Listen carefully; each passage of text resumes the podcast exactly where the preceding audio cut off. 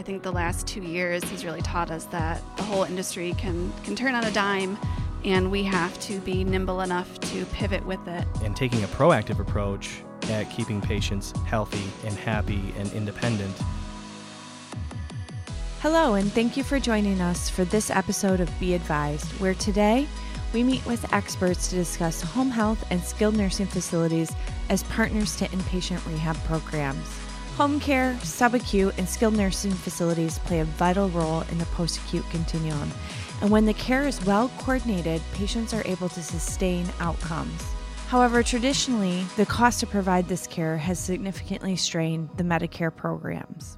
MedPAC reported that over 43% of Medicare fee for service beneficiaries that are discharged from an acute care hospital were discharged to a post acute setting, and that Medicare spending was roughly $60 billion on care provided across these four settings, including inpatient rehab facilities, long term care hospitals, home health agencies, and skilled nursing facilities. Medicare fee for service spending on skilled nursing facilities is roughly $28.5 billion, and for home health agencies, the spend was nearly 17.9 billion, and these numbers continue to climb. Inpatient rehab spending, on the other hand, was only $8 billion. The spending in general is what has caused a significant shift in reimbursement and changes to the post acute provider payer models. And most recently, skilled nursing facilities and home health agencies saw significant payment reform. On this episode of Be Advised, we will be meeting with Trey Kabizna, Director of Mary Free Bed at Home, and Kirsten Cudney, our subacute administrator, who will share with us the significant evolution of providing care amongst the changing reimbursement models. My name is Joelle Pavey, and I serve as the Vice President of the Mary Free Bed Advisory Group, and I'm also the host for today's podcast. Co advisors today are Janice Ramsey and Sherry Mullins, both who serve as Regional Directors of Care Transitions. Kirsten and Trey, we are so happy to have you on our podcast. Both of you have been tremendously supportive of the advisory group helped us develop the care transition program and engaged in payer pilots with us. You've also really supported us as we've developed our continuing care network of aligned providers, and we really just wanted to share your expertise with our listeners today. Before we d- jump into the discussion today, Kirsten and Trey, would you mind telling our audience a little bit more about your roles at Mary Free Bed and a little bit more about yourself? Um, I'm Kirsten Cudney. I'm the administrator of the subacute rehab here at Mary Free Bed. I started in the post acute senior care, long term care arena in 2013 and became a licensed nursing home administrator in 2017. I came to Mary Free Bed in uh, winter of 2018, um, and I was very drawn to the mission to serve more people and that we are above the national averages for helping patients to return to the home and community um, was an extra, you know, guiding light in bringing me to Mary Free Bed. My passion to serve others in this field really stems back to, uh, you know, family needs and realizing that hospitals, long term care, rehab aren't places where people want to go. So I see my job as getting barriers out of the way for the clinicians to be able to make those great experiences for patients who, at the end of the day, are able to get that good quality care in the right place. Great. Thank you. Welcome, Kirsten. Yeah, and thank you. Uh, my name is Trey Kabizna. I'm the director and administrator for Mary Free Bed at Home. I'm also a physical therapist. Uh, got into home health in 2006. So I've been in home health for about 15 years started as a physical therapist treating patients in their homes, and then transitioned uh, slowly into being a supervisor and then a director of operations. And actually was in the sales role for about five years, really meeting with physicians and hospitals and systems, helping to understand their needs um, and the needs of the patients as they transition through that post acute care continuum just recently in uh, the, of September of 2019 moved into this role as the administrator of Mary Free Bed at Home. And boy, like you said, significant reform, the largest reform to home health for sure in 20 years happened with PDGM. Passion wise for home health, I mean, as a treating clinician, seeing the needs of patients and their families and the support that they need out in the community. For Mary Free Bed, who prior to 2016 did not have a home health service line, and really felt that there was a huge need to be able to um, bring Mary Free Bed out into the home and out into the community with a patient population that needs a lot of resources. So I just I'm just grateful to be able to, to have the opportunity to to serve families, to serve patients, to serve this community, uh, and to support the field staff and the um, office teams that make it all happen. Thank you so much for joining us today. We've seen a lot of change in the industry over the last couple years. One of the things that we really wanted to start today's podcast with is your perspective on developing a robust post acute network in this challenging environment. And we also wanted to understand what a network means to you as a home health agency provider and as a skilled nursing facility provider. Uh, well, you're spot on when you say, uh, you know, ever evolving, ever changing. I think the last two years has really taught us that the whole industry can can turn on a dime, and we have to be nimble enough to pivot with it and recognize that healthcare facilities we're not standalone, right? It's a patient's rehab journey is not finished or complete when they leave Mary Free Bed. It's almost as if we're in partnership with whatever other healthcare entity has been invited to continue providing care to our patients. So, building connections with community partners um, and other care settings is critical to maintain high quality and long lasting outcomes and prevent rehospitalizations and, and maintain those good outcomes for patients. And that partnership goes back to the referring acute care setting. It doesn't necessarily start with the post acute industry. I think it starts at the, at the acute setting. Hospitals are relying on post acute care settings more than they ever have been for that high quality and still fast patient throughput. So, to think about that as a, a two way street, we have to really develop that good communication with the referring acute care settings from the start. And that I feel is, is the beginning of what will create a robust post acute care network. Thank you so much, Kirsten. Trey, what about you? What is your perspective on all this? And Kirsten hit on some really key points. I think about continuing care networks or high performing networks or preferred provider relationships with post acute care continuums and acute care hospitals. I think what I'm seeing, especially is where this patient spends most of their time, or where people spend most of their time, is out in the community, in their house or in their dwelling place. If you think about putting the patient in the center of the entire world outside of, an, of, of a hospital, there's a lot of people that influence those that patient's or that person's recovery. The whole idea of wellness and um, and their entire healthcare experience. So, whether it's their primary care doctor or it's specialists or it's family or it's education. There's a whole host of people that have to touch that person's life to try to improve and be proactive with somebody uh, so that they're able to just optimize their health, right? And some, I think sometimes we think about post acute care trying to reduce cost, you know, trying to reduce the strain on the healthcare system. But I think if we can think about, and you'll hear me say this later about case management, more of a care management approach is taking a proactive approach at keeping patients healthy and out of hospitals and happy and independent where they live. Yeah, that's so important, Trey. I think you hit on something that proactive approach. That's something we've worked with you and Kirsten on as we were developing our continuing care network. Our network was really set up to be a sharing of best practices. So, as a group, if we saw a way to decrease falls or readmissions, we were sharing that with the rest of our community partners. And we were also looping in physician advisors to help problem solve some of the medical challenges. And so I think you nailed it. It's been a proactive approach to making sure that the patients continue to benefit as they progress along in the continuum of care. So I think it's really interesting discussion that we're having today, and I'm sure Janice and Sherry are going to talk to you about similar things today. Here's Janice Ramsey, Regional Director of Network Care Transitions, with our next question. Kirsten and Trey both hit on this when they talked about they both have experience with acute care providers and having a network built from them, and then really developing a whole network. So, what's been your experience not only from the acute care perspective across the board? What's your your experience in the role of a post acute network in enhancing how patients transition through the healthcare environment?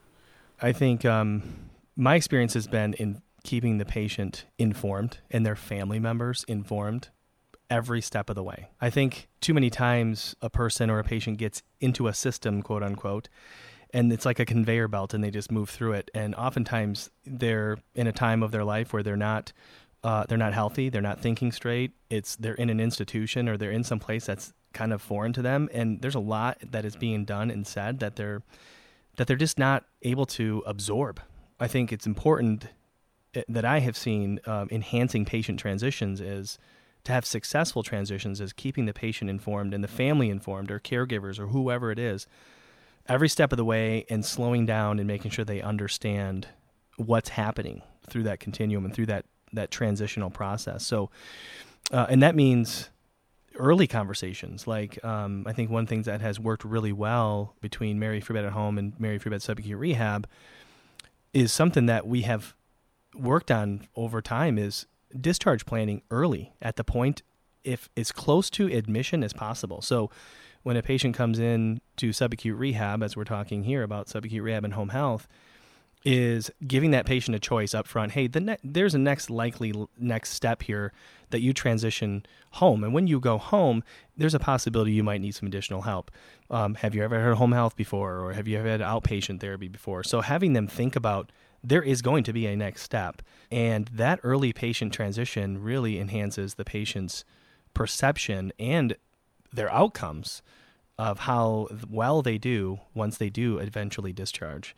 So I, I think communication is pinnacle. I think um, with patients and their families early on and often, and at their level that they can understand it.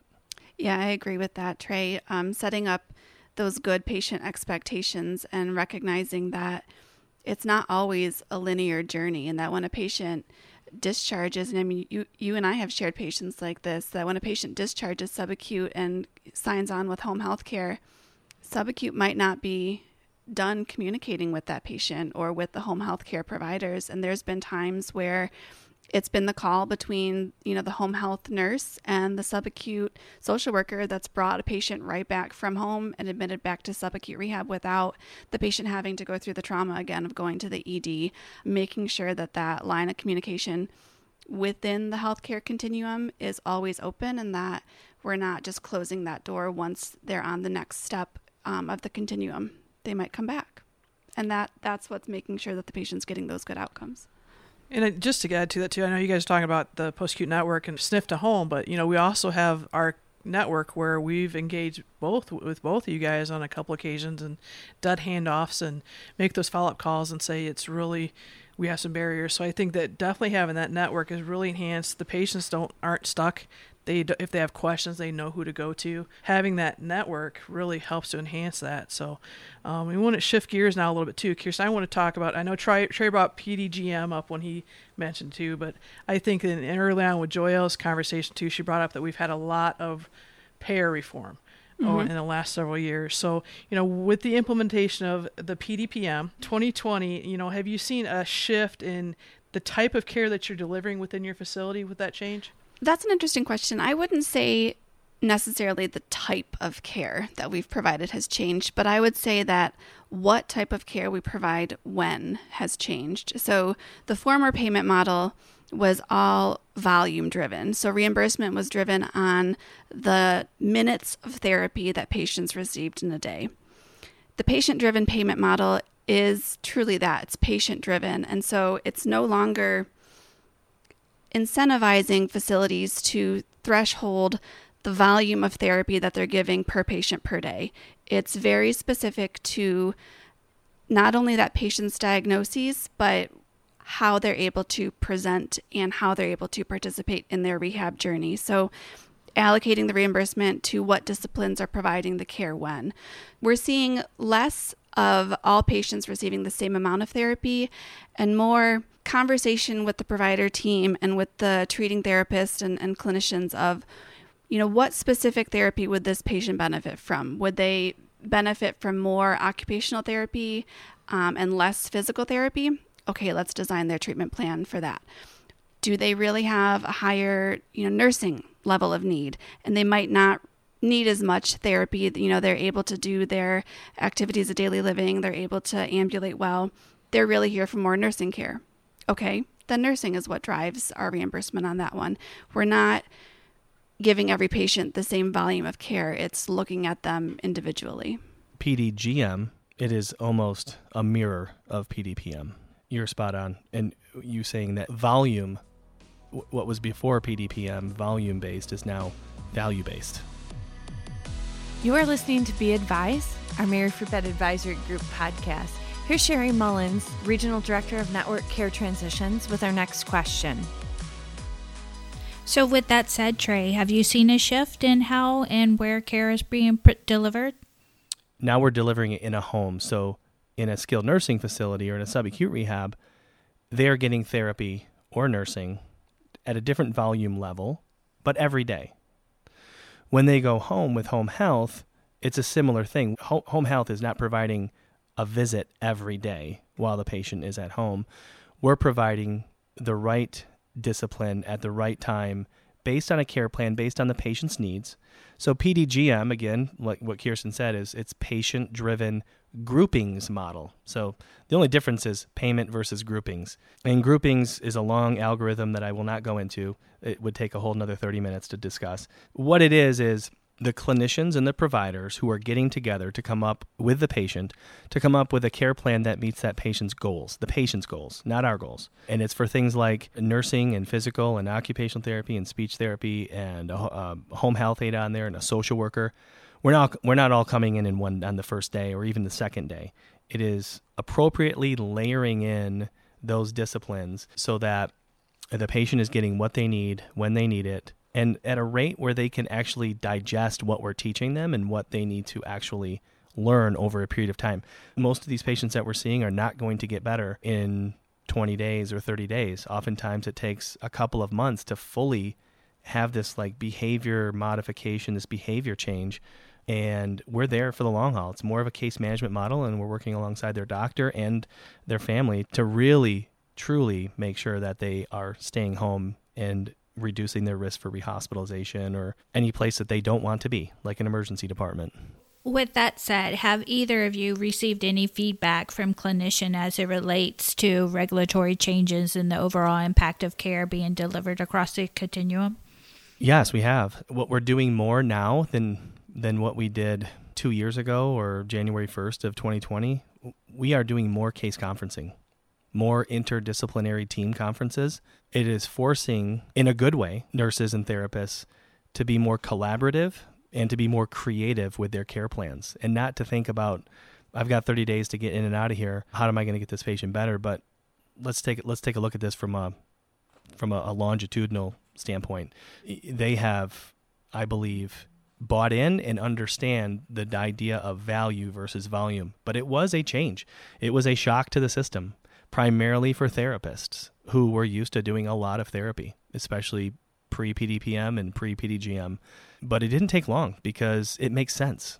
It makes sense from a system level, from a the evidence based practice that you see, all of the uh, research that's out there. It makes sense um, to provide that value wins over volume and providing the right um, the right care at the right time uh, for what the patient needs. We've definitely seen a shift in patients admitting that are more medically complex and nursing complex than before. You know, less of the straightforward physical therapy, occupational therapy needs, and, and more of the critical nursing elements um, are driving patient care in, in, in the skilled nursing and subacute realm. And with that comes a heightened focus on documentation for the team. Uh, so it's not just the diagnosis gets us into the category, right? It's what is the documentation saying? What is the pic- picture that we're painting in, in the nursing notes? So, yes, they have COPD, but are we saying that they're also short of breath while lying down? It's no longer just, you know, singular to what the provider says in their diagnosis list. It's it's how we tell that story and those stories are becoming more and more nursing intensive than than we've ever seen. So, Kirsten, you mentioned the shift in the complexity of the patient. Where were those patients going before? Were they going to long term care hospital before and now they're shifting to skilled nursing because you're taking more complex patients and you're seeing this increase? Or is this increase in complexity coming from documentation and a changing clinical profile of the patient? The push for hospital throughput has been tremendous lately. And I don't know if that's necessarily driven by PDPM, PDGM insurance changes or of the other impacts of the healthcare realm in the last two years. I think that patients are being discharged from the hospitals sooner, and the focus on getting home from the hospital. Patients are going home from the hospital more complex than they ever have too.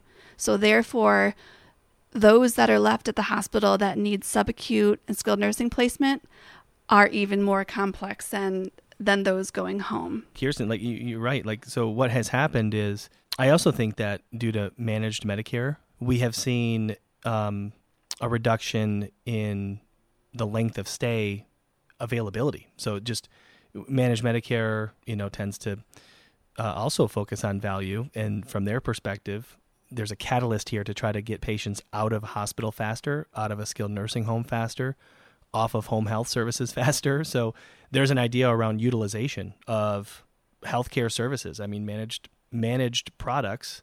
Their job is to manage healthcare and manage utilization, and I think that's uh, that has also added into a faster throughput from acute care to sniff, uh, sniffs and to LTACs and IRFs and home health, all of it. So, with the rise in the clinical complexity that you're both describing, what have you both had to do from a home health care perspective and skilled nursing facility perspective to improve the ability of your clinicians to care for these patients? Because of this very different patient population, you're now getting paid based on clinical complexity. Have you had to change some of your education and training for your direct care staff? What about adding physician support? Have you guys had to add physician support as your clinical profile is changing?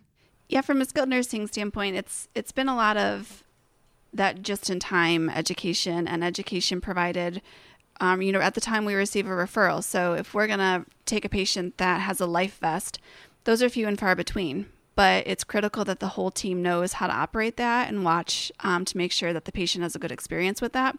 So, rolling out those educations before the patient gets here, once the patient gets here, and doing it again in six months when we get another patient that has a life vest, because again, it's not a very common thing. But making it a priority that we're able to adapt and accommodate education like that when it's needed and not just sticking to a well we do annual education you know once a year. That doesn't work anymore. It's for every patient every time they admit and making sure that the clinicians have not only the skills but the comfort level and the confidence to do it. Upskilling nurses and therapists we have seen in home health more patients going home on ivs iv antibiotics tube feeds ports drains things that typically patients wouldn't go home with as much. They did they did in the past, but a lot more of it now. And a lot more wound vacs and uh, tricky wounds that we're seeing that our nurses and even therapists. So we're talking about therapists now doing wound care. That's a, that is within the scope of practice uh, to provide wound care for patients. A lot of therapists who didn't do wound care in the past are now learning and remembering and re-educating themselves on how to do wound care. And then also, I think it has added to the actual operational team too, right? So you have to have more educators. You have to have an extra wound care certified nurse or educator on hand. There's certainly more emails and more education that's being pushed out to clinicians or done in the form of meetings, right, than ever before. So the the impact of a more complex patient going home means that, that we have to be ready to receive them and the clinicians have to have confidence knowing that they can have positive outcomes.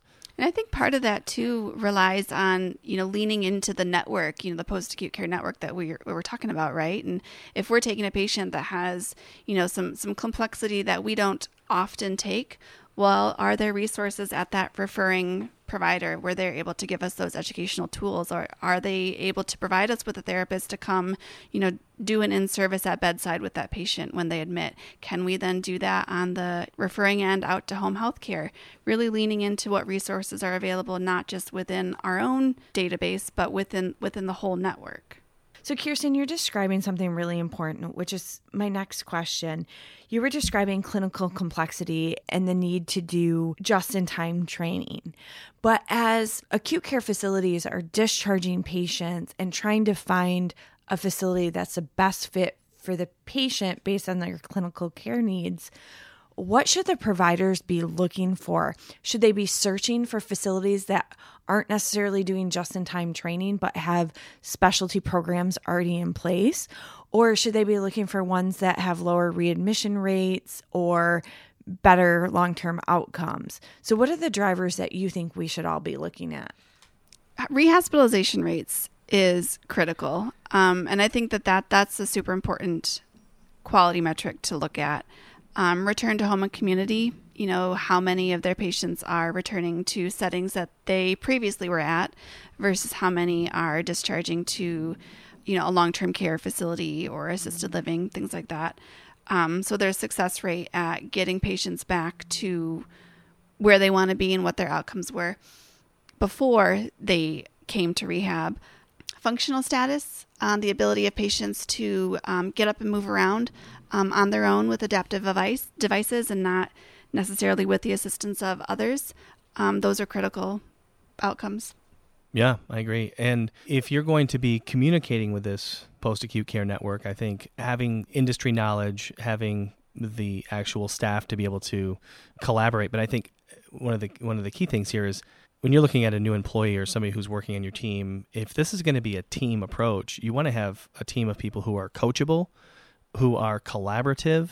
You know, some of the entities that you're working, whether it's an infusion company or a supply agency or DME or what assisted living, it might not be the most flashy entity that maybe has the best outcomes, but they're incredibly collaborative. They're willing to learn. They're willing to change and adapt.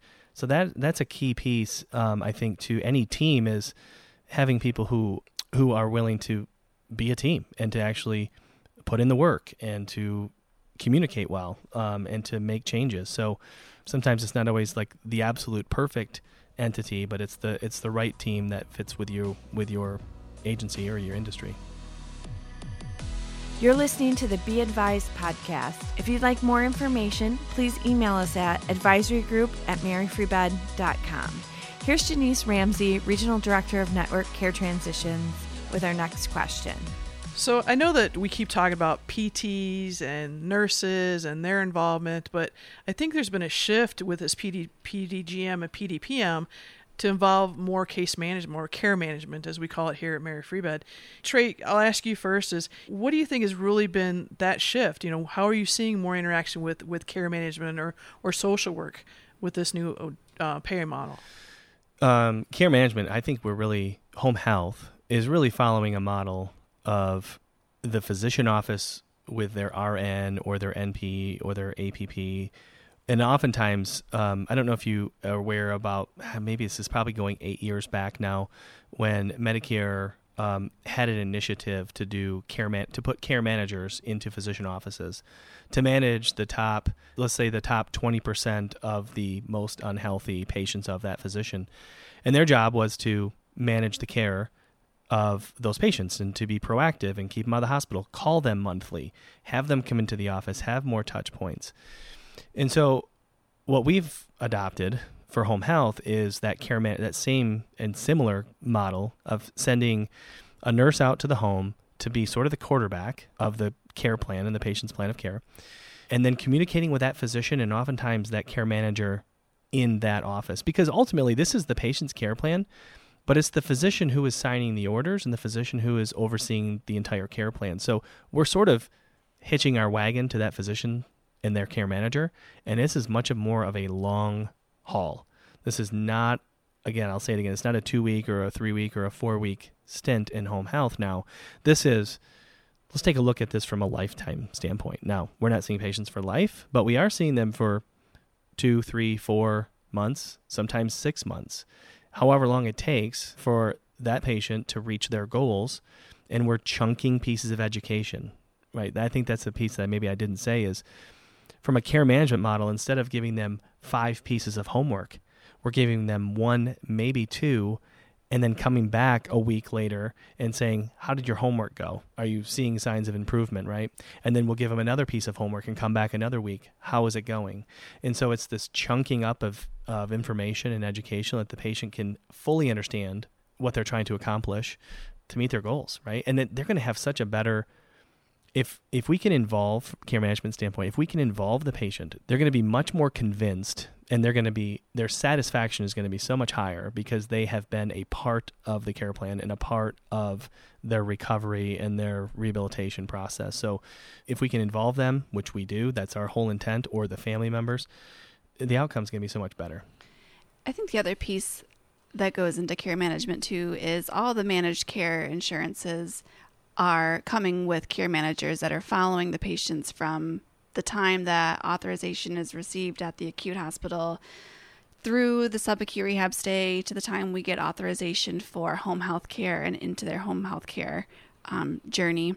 So, leaning into the resources that those insurance care managers can provide as well, and having those conversations with them from provider to provider standpoint helps us to better set the patient and the family up for what comes next in the journey and make sure that they have the right expectations and are ready to receive the information that the clinicians are providing them. Yeah, thank you guys for both sharing that because you know with our care transitions program that we have with our post acute network, that's kind of what we do is we also add in that care management. There's multiple layers. It's not just exactly what we talked about those silos. It's a whole network now. So you have the therapist and the the skilled nursing facility or the home care, but you also have that care management model where you're actually looping back to you know the acute care provider or or the the payer to really help them understand what the needs of the patient are. I don't know if this ties in, but just one you know difficult thing that I think both of our our teams are running into is how difficult it is to get placement into a skilled nursing or long term care facility or even assisted living right now. Um, and how that plays into our discharge planning and the transition to the next level of care. If our clinical recommendation is you need 24 hours of provision, if the patient's not willing to seek that out, doesn't have the finances for it, or there's truly no bed available for them in the community, what do you do? And that's where you have to lean into that communication with the network and where they they might discharge subacute rehab and sign on with home care, but subacute rehab we can't close the door to them yet because we're still we're still on the hook for the next, you know, 30, 60, 90 days until that full episode of care is complete. And with the challenges in the industry kind of set up against us in, in discharge planning for those patients, it's even more important that we have those lines of communication open. You two have certainly provided a lot of really valuable insight today and just a different way of thinking about how we can all partner together, regardless of what level of care that we all work in. What you're really saying is if we all collaborate together, the overall care for the patient improves. I like how you're rising to the challenge of being able to care for patients with increased clinical complexity and how you've also adapted to these new reimbursement models what you two are describing are really a true partnership and collaboration among the providers and being able to effectively communicate and collaborate across the continuum. When we do that, the patient wins and patients continue to do well over the course of their episode of care. We just can't thank you enough for sharing your insight with us today. Do you have any other final comments or thoughts regarding what we discussed? What we're trying to do in post acute care is trying to do a lot more with a lot less. In order to do that well, you have to have a good team and you have to adapt and you have to be creative. And so, in a way, sometimes we grumble about PDPM and PDGM and the reforms, but it challenges us uh, and it challenges us to pivot and to move in a direction that is more cost effective and actually improved outcomes, which, quite frankly, I think we've seen improved outcomes with doing essentially less uh, volume, which um, none of us thought could happen three, four years ago, and we're doing it, right? So it, it's it's encouraging. If you purposefully focus your efforts, it's cool to see what could happen. Yep. That's great. You know, one year from now, I want to have the two of you back because our industry is evolving so much, and you've already collaborated with the advisory group as we've developed our continuing care network. You're really helping us demonstrate how this careful coordination and communication across the settings help improve and sustain patient outcome. One year from now, you're going to come back and share with our audience where we are and the success that we've had. And so, again, I just want to thank you both for joining us. For everyone in our audience, if you'd like more information regarding today's podcast or would like to talk to Trey and Kirsten, please email us at advisorygroup at maryfreebed.com. And until next time, be passionate about rehabilitation and be advised.